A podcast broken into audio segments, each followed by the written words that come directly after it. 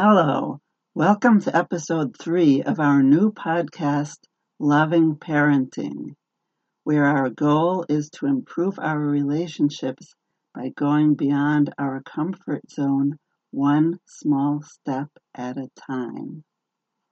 The title of episode three is Why Even Try to Improve the Relationship? In episode two, we spoke about affirmation for parents. We emphasized how important it is for parents to realize that their sincere efforts to improve their relationships with their children are truly valuable. These efforts are valuable even if there are no perceptible results in the immediate future. It really is hard work to improve a relationship, and if you don't see results right away, it can be very discouraging. You might be thinking, what's the point of all this effort? Why even try to improve the relationship? This episode, episode 3, addresses this question. There are several reasons why you should keep trying even if you don't see results. But before I list the reasons, I want to emphasize the importance of having a counselor or advisor who can guide you in your particular situation. If you don't see results, you should consult with your counselor to see whether you should try a different approach.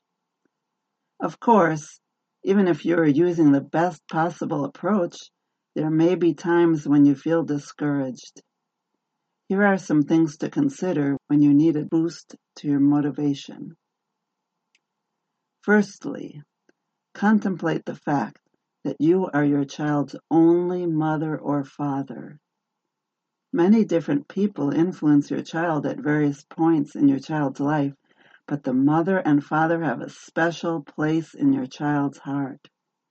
Deep down, a child really longs to have a good relationship with his or her parents.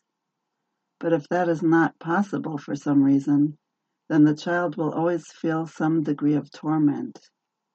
Your efforts to improve the relationship can greatly soothe whatever torments your child feels in connection with that relationship. If you show and express love to your child, you satisfy a deep need within your child. As mentioned, a child really wants to have a good relationship with his or her parents. So when you show love and caring to your child, you make a deep impression on your child. Second, you owe it to yourself to be the best parent that you can be for your child. You gave birth to this child, so it is up to you to do the best that you can to help, support, and nurture this child that you brought into the world. When you get old and look back on your life, you'll want to feel that you did the best you could for that child. Now we're up to the third point. I'll review all of these points at the end to help you better remember all of the points that were made. Third, the approaches that you develop in the context of improving your relationship with your child will help you with all kinds of relationships. For example, with your spouse, your siblings, your coworkers, your neighbors, etc. In future episodes, beginning with the next one, episode 4, we'll start looking at various principles that are the foundation for good relationships between people. These principles are so general that any effort to act on these principles is sure to benefit all of your relationships. While working on developing this podcast, I've been putting these principles into practice, and I have found them to be very beneficial to my relationships with family members and with coworkers. So, once you have listened to and absorbed several episodes of this podcast and put them into practice, then you'll realize that the principles that you have absorbed could indeed improve all of your relationships. Fourth, and finally, Consider one of the most fundamental principles in the whole Torah, if not the most fundamental principle. This principle applies only to Jews and a comparable principle that applies to non-Jews will be mentioned shortly. This principle is the concept of Ahavas Yisrael, love for your fellow Jew. It sounds like a simple thing to do. Sure, I love all Jews. We're one big family and do indeed originate from one family, the family of Yaakov, Jacob in English, our father. It is easy to love someone that you like, someone who seems to be a nice person. But what about loving someone who doesn't seem lovable? Someone who is obnoxious or hostile, for example? What about loving someone when it's not comfortable or pleasant? That really is a challenge. Loving your child might sometimes be very challenging. The only way to really love someone in these situations is to look deeper than the surface. The other person's unpleasantness is really superficial compared to the person's essence, which is the person's soul. The soul is pure and unsullied by a person's experiences, traumas, disappointments, and other negative factors.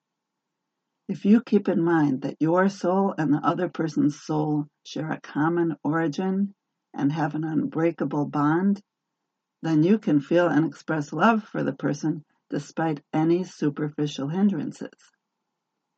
If you look deeper than the superficial features of the other person and focus on the person's true inner essence, then you can show love to a person who seems unpleasant. Although we cannot perceive another person's inner essence, just knowing that it exists helps to act in accordance with the reality of that essence. Thus, when you think of the vital importance of acting with Ahavas Yisrael, then you will feel motivated to act loving toward your child, particularly since you, as the child's parent, do have some awareness of your child's pure essence. Although this discussion of Ahavas Yisrael is relevant only to Jews, the basic concept is also relevant to non-Jews, and that is as follows. Every person has a pure soul, which is his or her essence. Any unpleasant characteristics that a person might have are relatively insignificant compared to this pure soul. When you focus on the existence of the soul, then you become able to show love even to your child who may seem unpleasant. In summary, these are the four concepts that we examined in this episode. These concepts can keep you motivated to continue your efforts to improve your relationship with your child even when it seems difficult and discouraging. Number one, you are your child's only mother or father. Your child longs to have a good relationship with you. Showing love to your child satisfies a deep need that your child has. Number two, you owe it to yourself to give the best help and support that you can to this child that you brought into this world. Number three, the approaches that you practice using to improve your relationship with your child can improve all of your relationships. Number four, focus on the existence and the reality of your child's soul in order to overlook any superficial unpleasantness that your child may have. I welcome your comments, feedback, questions, and suggestions for topics, and I've set up an email address for this purpose. The address is lovingparenting123 at gmail.com. Thank you for tuning in and hope you'll tune in to future episodes.